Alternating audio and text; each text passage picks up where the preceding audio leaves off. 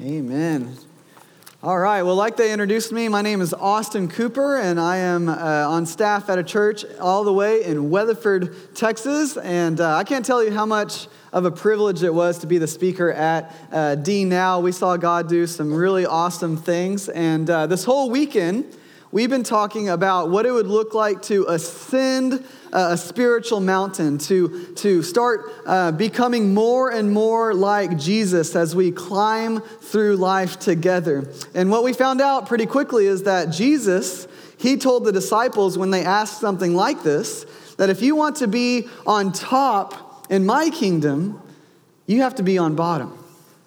If you want to be strong in my kingdom, you have to be weak. If you want power and authority in my kingdom, you have to become a servant to all. And so we studied how Jesus gave us the blueprint to start ascending this mountain, and that was to become like a servant, just like Jesus was. We also studied that throughout Scripture, that when people understood the commandments of Jesus, that they tried to do it in their own power, they would fall flat on their face. And so we studied how um, we know that we should be like Christ and be like a servant, but we must also trust in the Spirit of God to move in and through us to enable us to be the kind of servant that Jesus was. So we studied Spirit, we studied serve, and today we are going to study sow. Sowing seeds of the kingdom of God in the godless culture that is around us. My wife and I, we, uh, we are blessed with two boys. Uh, one's name is Ezra, he's three years old. Our oldest is four years old, and his name is Judah. And uh, they both go to school on Fridays in the city of Fort Worth, which is a little bit far away from us. And so Ezra, the three year old, he gets out of school at 4 p.m., whereas Judah gets out of school at 12 p.m. in that same area. So if it's a nice day, a lot of times my wife and I will, uh, one of us will pick up Judah and we'll go hiking or go to a playground and try to kill that four hours that we need to before we can pick up Ezra. And so one day I picked up Judah and I started, uh, I wanted to take him hiking. And so I said, okay, let's go to a hiking trail. And he's all excited. And right when we started hiking, he said, Daddy, I don't want to hike anymore. I want to go to a playground. So I did what any good dad would do, and I told him a dad lie. I said, You know what? I bet there's a playground right down the hiking trail. Let's just get a little further, a little further. And so we went down a little ways and still asking about the playground. And then we came to the bottom of these uh, big stones, and they were leading up to this top of the hill. And he's like, really getting really tired. And daddy, I want to go find a playground. And I said, son, there might be a playground at the top of this hill. You just don't know. I don't know. And no joke, we were climbing the hill, and when we got up there, it was like the movie Camelot. There was this big playground castle that just appeared. He's like, Daddy, Daddy, look, it's a playground. I said, Son, I wouldn't lie to you. I knew this whole time there was a playground. And so we go up to this playground, and right away we kind of notice that something's a little bit different about the culture of this playground. Like all the kids were quiet and composed. All the kids were just hanging out with their parents. They weren't really playing together. All the kids were eating non GMO organic apples and reading books with their fathers and getting their hair braided by their mothers. There was a culture of quietness and calmness about this playground, none of which my child has any of. And so Judah walks into this playground where, where, there's a, already a culture of quietness, and he finds a piano, like a play piano, right in the middle of the playground. And he starts just slamming on it. And he starts singing, God loves you, God loves you, God is everywhere, God loves you.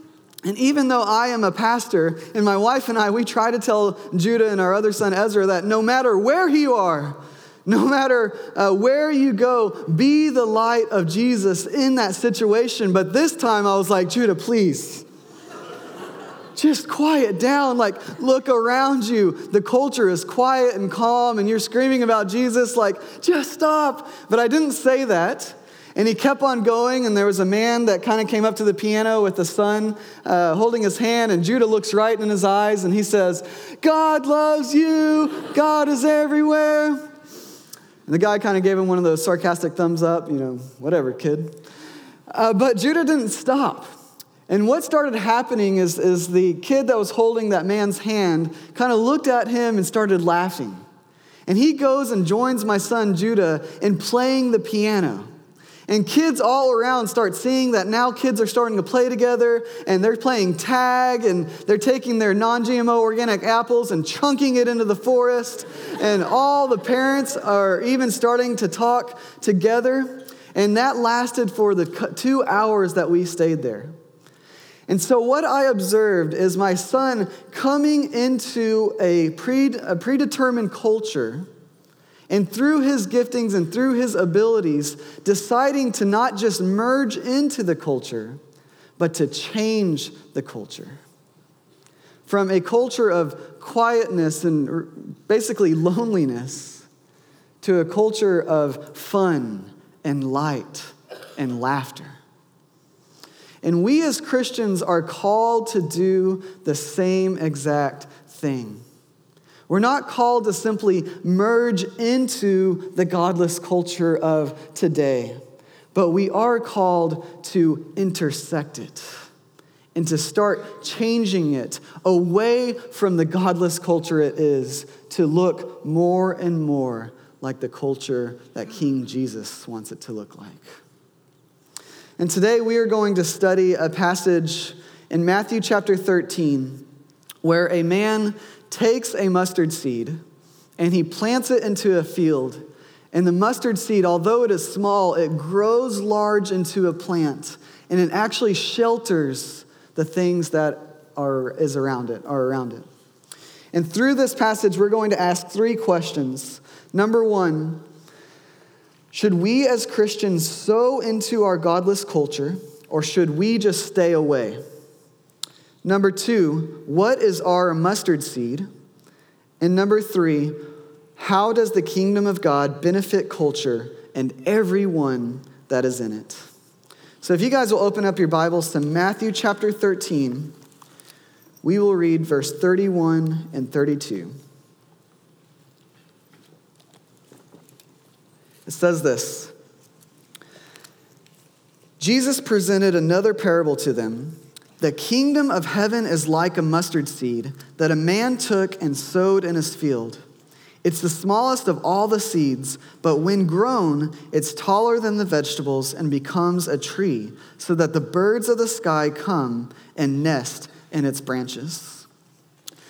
And so, what Jesus has been doing up to this point is traveling around and giving stories or parables to teach people what the kingdom of God is like.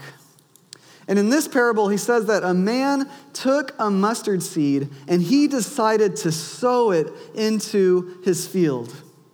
And so this begs the question are we as Christians called to sow seeds into our godless culture, or are we called to just stay away? Man, the flu has been uh, pretty rampant this year, or just sickness in general, at least where we are in DFW. And uh, have you guys been sick either this winter or fall? Go ahead and raise your hand. I want to see who's all been sick in here. I know some of you guys are sick today, but you don't want to admit it because your neighbor would be like, What?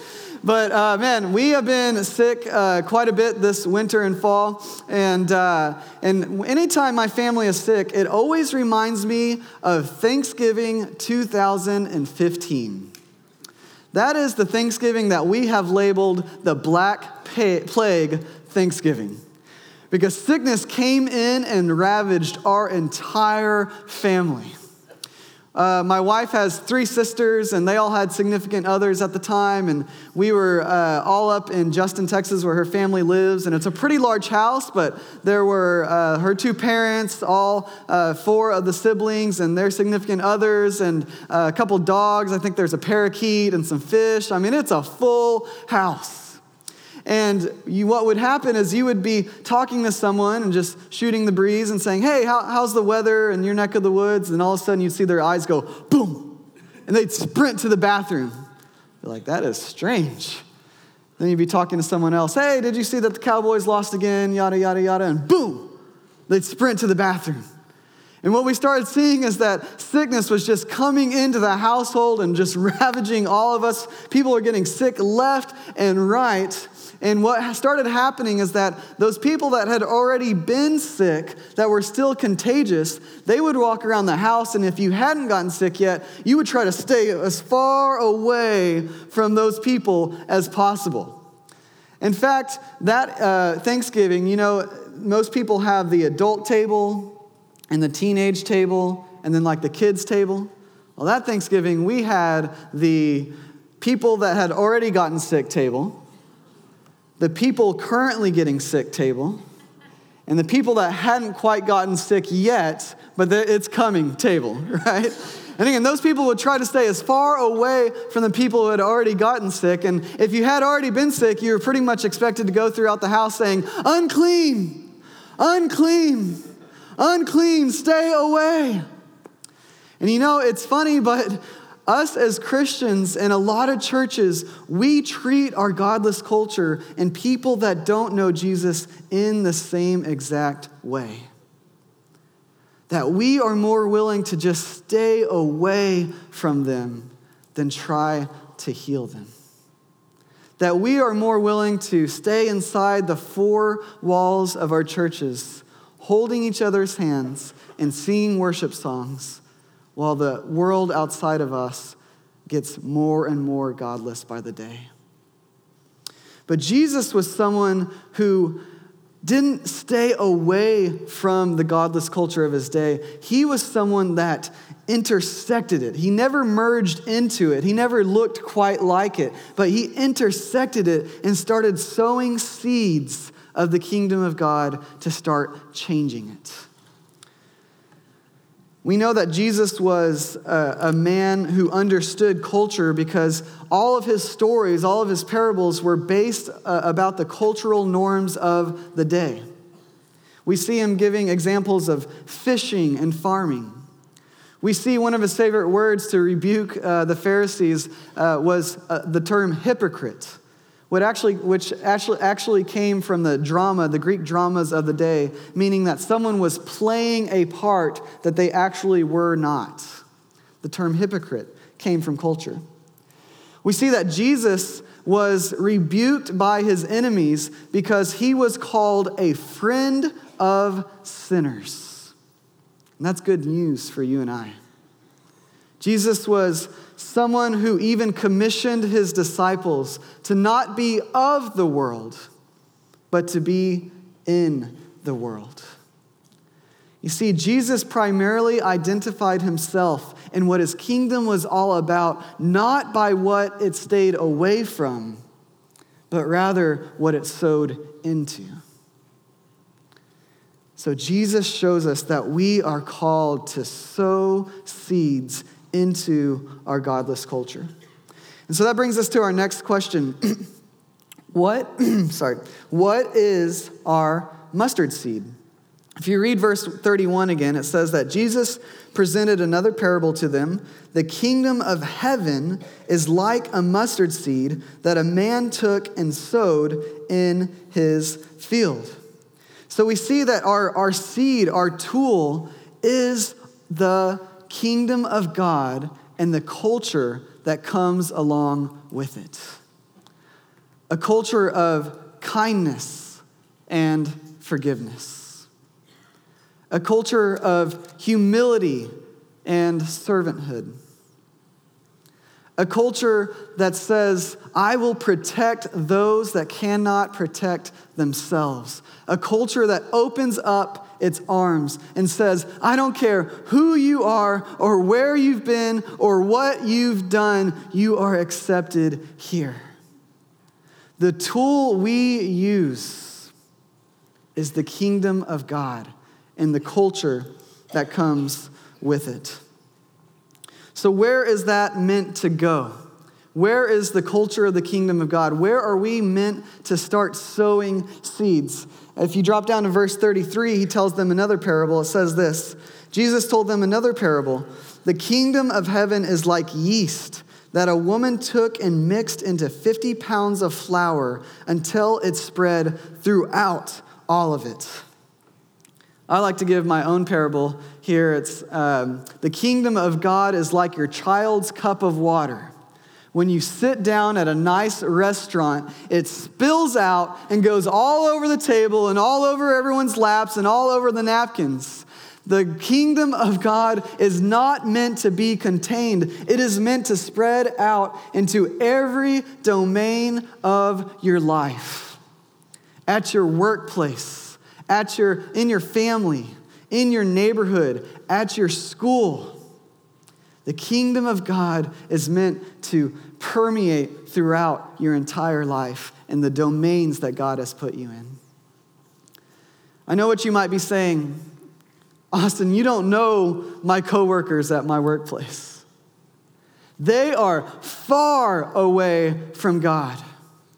They come back every Monday talking about how much they partied and how much they slept around. You don't know my coworkers. They are far away from God. Or you don't know my neighbors. They're always screaming at one another, screaming at their kids. They have nothing to do with Jesus. They are far away from God. Or you don't know the students in my school. All they do is gossip and bully and show hatred. You don't know these people in my school. They are far away from God. Well, I want to tell you a story in Acts chapter 17, where Paul is traveling around to different epicenters, uh, different uh, cities that are shaping culture, different godless cities, and teaching people about the gospel of Jesus Christ and teaching people about the kingdom of God. And he walks into the city of Athens and what he sees is that the, the people of the city of Athens, although they are very religious, they seem to be very far away from God because they don't worship the one and true God. In fact, they have a God for almost everything. They have a God for the sun, they have a God for the moon. They have a God for the rain. They have a God for the fields. They have a God for time. They have a God for everything. They were so much wrapped up into paganism they had a God that was even, or an altar that was erected for an unknown God, just in case they missed one. And Paul walks into this godless city, the city that it seems like people are far away from God, and he starts teaching them about Jesus. He starts teaching them about the kingdom of God, that Jesus loved the world so much that he came to this earth that he lived a perfect life without sin, that he died on a cross for the entire world's sin, that he resurrected again, defeating death and defeating sin. And what he says in verse 26 is this He says, From one man, he has made every nationality to live over the whole earth and has determined their appointed times and the boundaries of where they live. He did this so that they might seek God and perhaps they might reach out and find him because he is not far from any one of us. You see what Paul is saying is those same people in your workplaces those same people in your neighborhoods and in your schools that you say are far away from God. What Acts is telling us is they're not. And the reason is, is because you're there. That these same people that seem like all they do is party and sleep around or gossip and show hatred or bully, and they seem like they're far away from God, they're not because God has placed you to live by them or to work with them or to go to school with them. God has given all of us a domain so that we can start sowing seeds of the kingdom of God in that domain and watching Jesus move it from people that seem like they're far away from God and a culture that seems like it is godless and to start changing it to look more and more like the kingdom of God. 2 Corinthians chapter 5 says that we are new creations in Jesus. Therefore, we are ambassadors of the kingdom of God. And if you think of who an ambassador is and what they primarily do, they uh, represent their hometown in a different area. And so, a, an ambassador from America uh, to France lives where? You guys can answer. Where, where do they live? France, right? They don't live in America. They live in France, representing what America is all about. And we are called to do the exact same thing. That we are ambassadors for the kingdom of God. And we are begging people, and we have the ministry of reconciliation, begging them to be reconciled to God.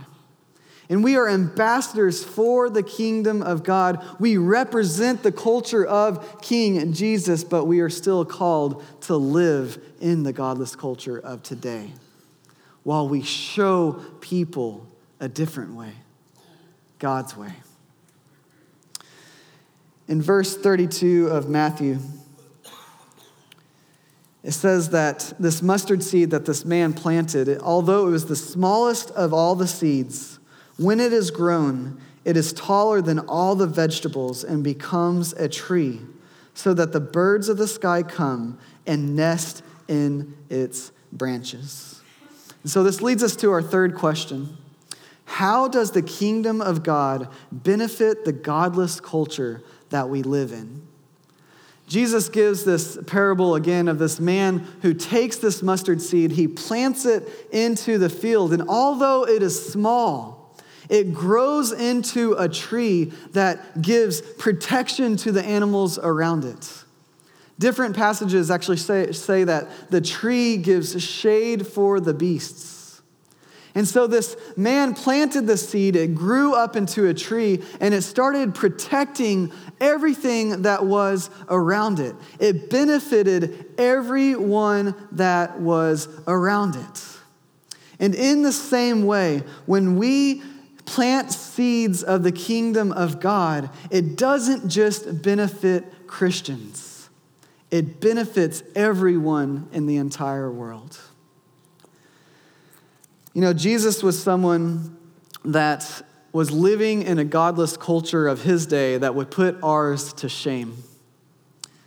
He walked into a culture that saw children as just irritations he walked into a culture that suppressed women.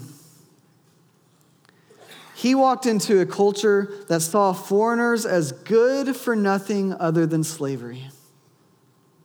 He walked into a culture that told sick people that they were no longer able to live in that city. He walked into a culture that dehumanized the sick.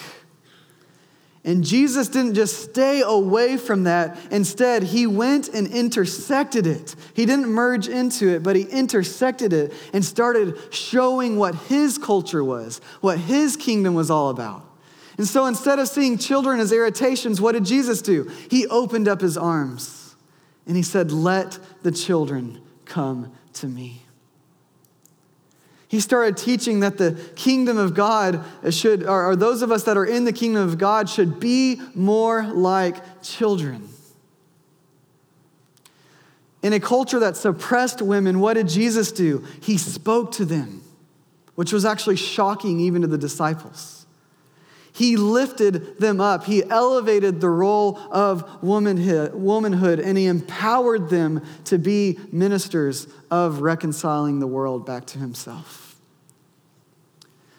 In a culture that said foreigners were basically good for nothing other than slavery, what does Jesus do? He uses Samaritans as an example of how the religious rulers should be more godly in a culture that dehumanized the sick, we see Jesus reaching out and touching them and healing them and giving them back their humanity. Jesus was someone who not only sowed seeds of the culture of the kingdom of God in the godless culture, it actually, he was someone who benefited all of the people that were around him. And you know, Christians throughout history have been on the forefront of helping change culture to look more like the kingdom of God. Christians were, are, are historically on the forefront of building hospitals for the sick. Christians have been on the forefront for building orphanages for kids that do not have a home. Christians have been on the, uh, on the front lines of fostering children and adopting children and speaking out against abortion. Christians have actually been on the forefront of civil rights issues and even on the forefront of abolishing slavery. If you just take that subject, we see that Abraham Lincoln, he was a Christian. Martin Luther King Jr., he was a Christian. And the man that was the leading voice of abolishing the slave trade in all of Europe, a hundred years before it was abolished here, he was a Christian. And his name was William Wilberforce. And to close out today, I'd love to just share his story. William, in his journal, writes that as a young child, he would watch the boats leave his hometown, go to Africa, where they were enslaving 15 to 30,000 Africans a year, and he'd watch the boats come back in to his hometown where then they were either sold into slavery there or shipped to everywhere around the world to be sold into slavery there. And he said, even as a young child, he looked at what was going on and he knew that something had to change. And in his diary, he said that in, even as a young child, he feels like he understood who God was, he knew who God was, but it wasn't until later when he was in politics, he was a politician, that he feels like God came upon him and he surrendered his life to God. And then he started seeing himself as an ambassador for Christ, someone who wanted to change the godless culture that was around him. And he started seeing, uh, in that day and age, what we have to understand is that the, the church basically told people that if you want to do something great, if you want to do something great for the kingdom of God, you need to either be a missionary or a pastor. And so William was a little bit uh, distraught with this understanding because he was in politics. And he writes in his journal, he says that he started worrying about the temptations at the table. The endless dinner parties, which he thought were full of vain and useless conversation. He said, They disqualify me for every useful purpose in life. They waste my time, they impair my health, they fill my mind with thoughts of resistance before and self condemnation afterwards. William started seeing, though, after some time, his purpose that he could use his work in his work. He started seeing his domain as an area that he could start sowing seeds of the kingdom of God into the culture that he was currently living in. And he says in his journal that I started seeing my life's purpose. My walk is a public one, he wrote in his diary. My business is in the world, and I must mix in the assemblies of men or quit the post which God seems to have assigned me.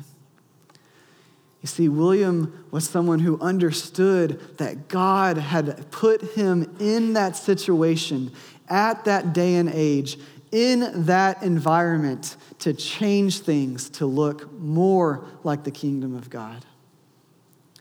William went on to be the leading voice to abolish the slave trade in all of Europe.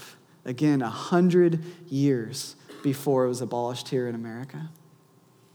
You see, God has given you a voice. God has given you a domain to start taking the seeds of the kingdom of God and to start sowing them into your workplaces, into your families, into your neighborhoods, into your schools, so that something can grow out of it and it will benefit the entire culture around it.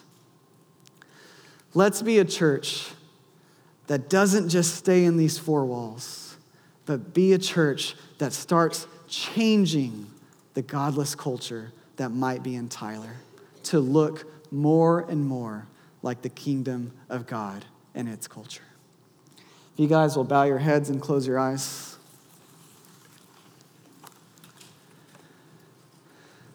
The Bible says that Jesus spoke words to a lost and dying generation, and he said, He opened up his arms and he said, Come to me, any of you who are heavy burdened, and I will give you rest.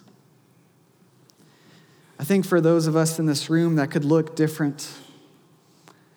For some of you, you might have a longing in your heart and an understanding that you have never actually accepted the love and the salvation of Jesus Christ. Maybe some of you, you have a longing in your heart now from the words that God spoke through me to get out into your families, into your domains, into your workplaces and schools, and to start making a difference. Maybe some of you realize that there is a certain sin in your life that is uh, in, uh, not enabling you, that's keeping you from planting seeds of the kingdom of God where you live. Maybe some of you were even given a specific friend or a specific neighbor or a specific name on your heart during the sermon today. So, no matter what it is, no matter where your heart is going and how God is, uh, God is drawing it today, here in a second, we're going to have a time of invitation. There will be some pastors up front. And again, whether you want to accept Jesus or you just have a longing in your heart to make a difference in the culture that you live in, I'm going to invite you here in a second to come pray with the pastors that are up front. So if I can have everyone stand, I'll pray, and then you can come. God, we thank you for today, Lord. We thank you that you love the world enough to send your one and only Son. And that while we were still in our sin, while we were still yet sinners, you displayed your love to this earth by living a perfect life, by dying on a cross, and by coming back to life, defeating death, defeating our sin, and opening up your arms for anyone who will come and partake in your salvation. Jesus, we thank you that you did not leave us in our sin, and you did not come and sin with us, yet you came and lived on this earth, in this culture, yet without sin allowing us to follow you out of it. God, we thank you that once you save us and clean us up, you actually send us, send us right back into the world so that we can be ambassadors for your kingdom. God, if there's anyone out there today that does not know you or that just needs prayer, I pray you will give them the encouragement to come during this time. God, we thank you. In Jesus' name, amen. You guys can come.